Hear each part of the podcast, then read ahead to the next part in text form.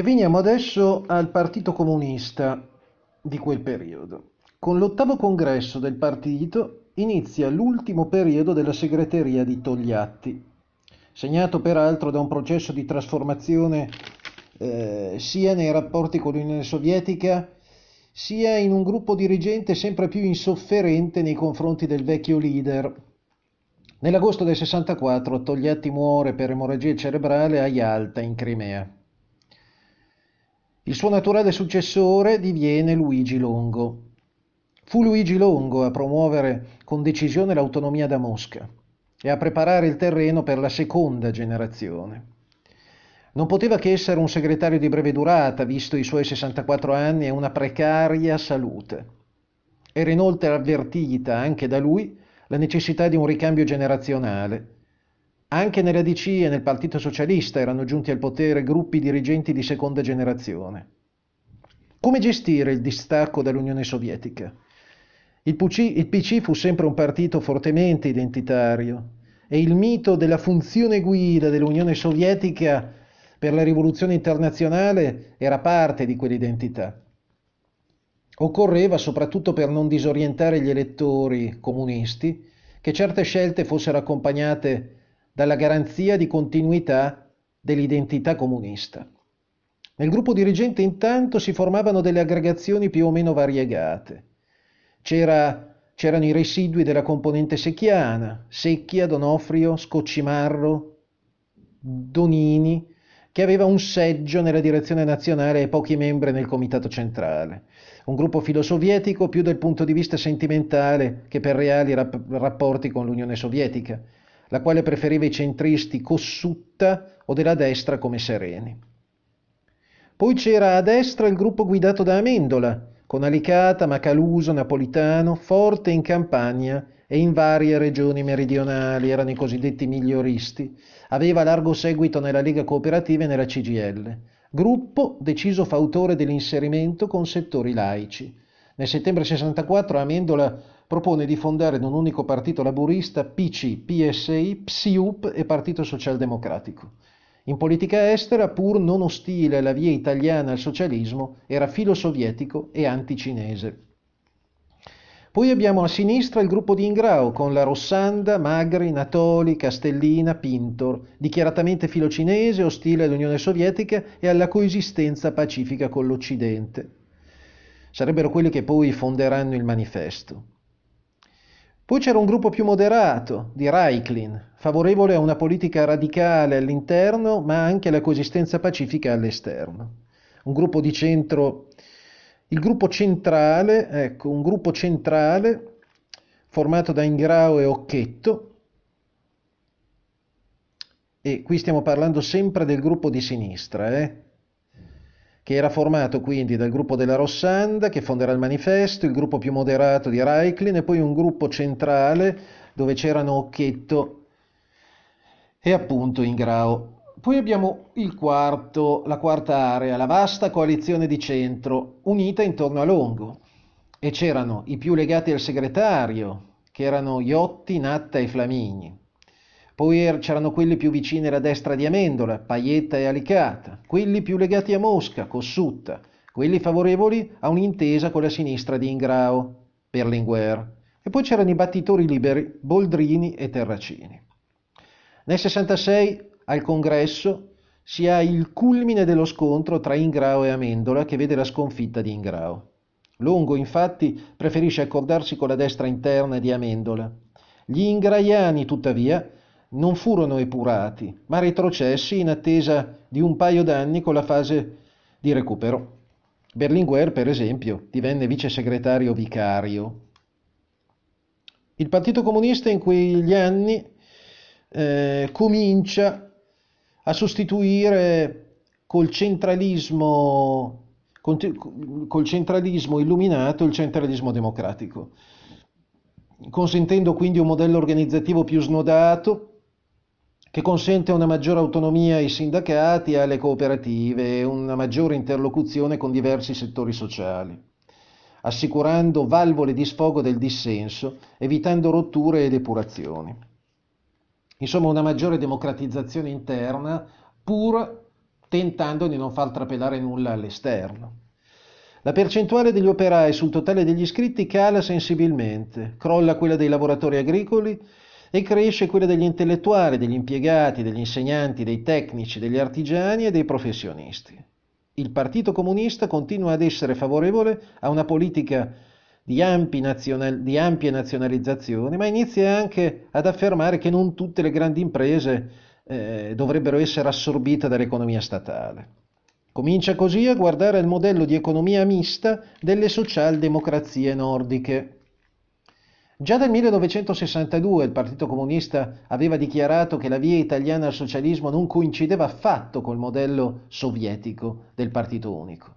Vi fu anche la rinuncia al concetto di irreversibilità della rivoluzione socialista e tra il 64 e il 67 l'allontanamento da Mosca divenne esplicito. L'occasione si ha dopo la morte di Togliatti con la pubblicazione del suo Memoriale di Yalta. Il PC italiano era in disaccordo con l'Unione Sovietica per la condanna del Partito Comunista Cinese. I comunisti italiani cominciarono a sostenere l'idea di un policentrismo comunista in contrapposizione al monocentrismo sovietico. Dalla fine degli anni 60 in poi, la quota offerta da Mosca al PC a titolo di solidarietà internazionale divenne sempre più irrilevante il Partito Comunista Italiano poi guardava con sempre maggiore interesse al processo di unificazione dell'Europa. Il Partito Comunista Italiano rappresentò uno dei canali di penetrazione più importanti dell'Unione Sovietica nel mondo commerciale europeo, per cui i finanziamenti erano anche frutto di precisi interessi sovietici che davano al Partito Comunista un considerevole rapporto di forza. Quindi il rapporto del PC con l'URSS restò sempre un complesso alternarsi tra autonomia presa di distanze e rapporti più stretti per certi aspetti. Comunque è vero che il PC non affrontò mai davvero il nodo del giudizio sui regimi dell'Est. Ciò era dovuto ad alcune ragioni politiche concrete. La valutazione positiva dell'equilibrio bipolare del mondo come garanzia di stabilità per la pace, quindi tirare in ballo una critica delle dittature dell'Est eh, generava la paura di destabilizzare l'equilibrio suddetto. Un giudizio negativo netto sull'Unione Sovietica e il suo sistema avrebbe fatto perdere diversi voti al PC per la base e ci sarebbe stata una scissione che il PC voleva assolutamente evitare. Poi una parte del potere contrattuale del PC nei confronti del sistema politico italiano e di importanti settori imprenditoriali era il suo legame con l'URSS dal punto di vista economico. Gli Stati Uniti, dopo la morte di Togliatti, si trovarono di fronte a un partito comunista italiano sempre più indecifrabile. Quanto era ancora legato a Mosca? Si spostava verso la Cina? Come si rapportava con le socialdemocrazie europee?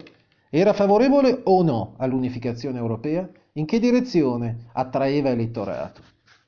Tutto era in divenire e l'America di Johnson si trovava di fronte a un partito comunista ben poco definibile, non più così sovietizzato come la destra americana pretendeva che fosse. L'America di Johnson temeva la democratizzazione dei comunisti europei e la cosiddetta terza via.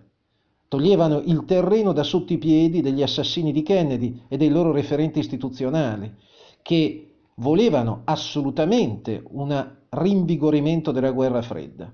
Chi aveva ucciso Kennedy e messo Johnson e concesso a Johnson di essere dov'era, certamente non aveva nessuna intenzione di lasciare che ci fosse una democratizzazione delle sinistre in Europa e di conseguenza la possibilità che potessero essere accettati dall'ordine democratico e di conseguenza che venisse tolto l'alibi dell'anticomunismo che eh, copriva i reali interessi delle aziende americane e dell'apparato militare, ma anche di tutte le aziende degli apparati militari occidentali. D'altro canto, la stessa Unione Sovietica era infastidita da questo processo di allontanamento delle sinistre europee da lei.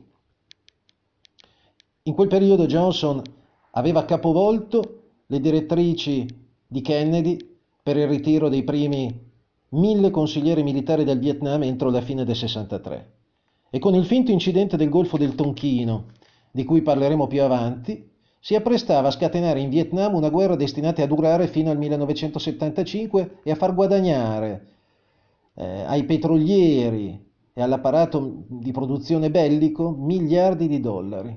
Soprattutto tutti questi interessi si trovavano in Texas. Quindi l'amministrazione Johnson si apprestava a sterzare a destra in politica estera. Non va dimenticato poi che nel 64, a pochi eh, mesi dall'assassinio di Kennedy, il primo ministro sovietico Khrushchev fu destituito dai militari sovietici e dopo una breve parentesi con Andropov fu rimpiazzato dall'ultra-stalinista conservatore Brezhnev. Finiva così il periodo del disgelo e dell'antistalinismo. Inaccettabili dunque, sia da parte degli Stati Uniti che da parte sovietica, eh, che in Europa i comunisti, e in particolare in Italia, cominciassero ad inserirsi nel sistema ideologico socialdemocratico. Tra i primi anni 60 e il 64-65 anche in casa DC le cose erano cambiate. Ricordiamo che tra il 13 e il 16 settembre del 61 si svolse nei pressi di Bergamo il primo convegno nazionale di studio della DC, che pose le basi ideologiche del programma di centrosinistra. Nelle redazioni del sociologo Ardigo e dell'economista Saraceno si prospettava una sorta di laburismo cattolico che riprendeva idealmente uno dei primi documenti DC, il codice di Camaldoli, che preconizzava un forte intervento statale in economia. Vi furono altre due edizioni di questi incontri di studi, nel settembre del 62 e quello del 63. Il 1963 segnò il massimo momento di sforzo progettuale della DC. In qualche modo questa iniziativa fortemente voluta da Aldo Moro completava il processo di autonomizzazione della DC dalle gerarchie vaticane. Le elaborazioni del primo incontro di San Pellegrino furono la base per la redazione di ben sette ore che Moro presentò al congresso del partito che si svolse fra il 27 e il 31 gennaio del 62 a Napoli. Moro cercò di portare la democrazia cristiana per intero all'incontro col PSI, forte dell'appoggio di Kennedy, cogliendo in gran parte il risultato. La corrente primavera di Andreotti, di destra, fino a quel momento contraria al progetto, confluiva nel gruppone di maggioranza con Moro, Rumor, Fanfani, Taviani, la base matteottiana e i sindacalisti di Rinnovamento e Forze Nuove. All'opposizione restavano solo Scelba, Gonella, Pella, Restivo, Scalfaro e corrente centrista di Forze Libere che non raggiunse il 20%. Vi erano comunque forti differenze nel gruppone di maggioranza. Nel dicembre 63 i 39 deputati scelbiani sembrarono orientati a negare la fiducia al governo Moro Nenni, così come sul versante opposto fecero i deputati della sinistra socialista. La DC, per la prima volta, rischiava una scissione, ma un opportuno articolo di fondo dell'Osservatore romano sul valore dell'unità politica dei cattolici evitò il peggio. A metà degli anni 60 le varie correnti DC si presentavano così. A sinistra la base dei Matteiani, Forze Nuove, vecchia corrente di rinnovamento. In posizione mediana le cronache sociali di Fanfani e di Forlani su posizioni meno progressiste che in passato. Al centro il gruppone Doroteo in cui erano confluiti Andreotti e alcuni vecchi centristi. Ulteriormente diviso questo gruppone in Moro, che lasciata la segreteria a Rumor per diventare Presidente del Consiglio si collocava alla sinistra della corrente, al centro Contaviani, Rumor, Colombo, Piccoli, Bisaglia e Gava, a destra Andreotti e gli ex centristi. Il segretario Rumor con vice Piccoli. Nel 64, nel frattempo, in campo socialista, la sinistra usciva e formava, e formava il PSIUP, Partito Socialista Italiano di Unità Proletaria, con Vecchietti, Basso e Foa. La scissione colpì in Emilia, in Piemonte, in Lombardia, in Toscana, in Veneto e in Sicilia. Raccolse più consensi nelle città e nelle grandi città e si portò dietro parte rilevante della corrente della CGL, metalmeccanici e metà della Federazione Giovanile rimase un partito, quello socialista, che aveva più iscritti in meridione, che diventava marginale nelle regioni rosse, molto meno influenzato dalla corrente sindacale della CGL che se n'era andata, ed era per lo più composto dai ceti medi. Perdeva terreno tra i giovani nelle grandi città. Il PSI non aveva sponsor esterni né una forte cultura organizzativa. Negli anni 50 si era proposto che il PSI diventasse il pilastro di una terza forza con i partiti laici, ma i liberali e i repubblicani esprimevano posizioni e interessi molto lontane da quelle dei socialisti. Il Partito Socialista Italiano divenne così la linea di frattura del sistema politico italiano, appunto, tra centro e Partito Comunista. E non fu un caso se una struttura come l'Anello, la cosiddetta CIA italiana, di Roatta, Andreotti, Ponzi, gli industriali di destra tentassero in quegli anni di spaccare in mille pezzi il PSI per indebolire il fronte socialdemocratico e dividerlo in filocomunisti e socialisti di destra o fortemente anticomunisti. Certe infiltrazioni a sinistra avvennero infatti in campo socialista, poiché nel PC non si poteva entrare, era impermeabile, strutturato e monolitico. Il PSI assolutamente invece non lo era. Simioni, ad esempio, Corrado Simioni, uomo vicino alla CIA ad ambienti ultraconservatori, fondatore con Curcio, Moretti e Franceschini delle Brigate Rosse nel 69-70, veniva dal Partito Socialista Italiano, dalla parte anticomunista. E questo è solo un esempio di infiltrati dentro il PSI.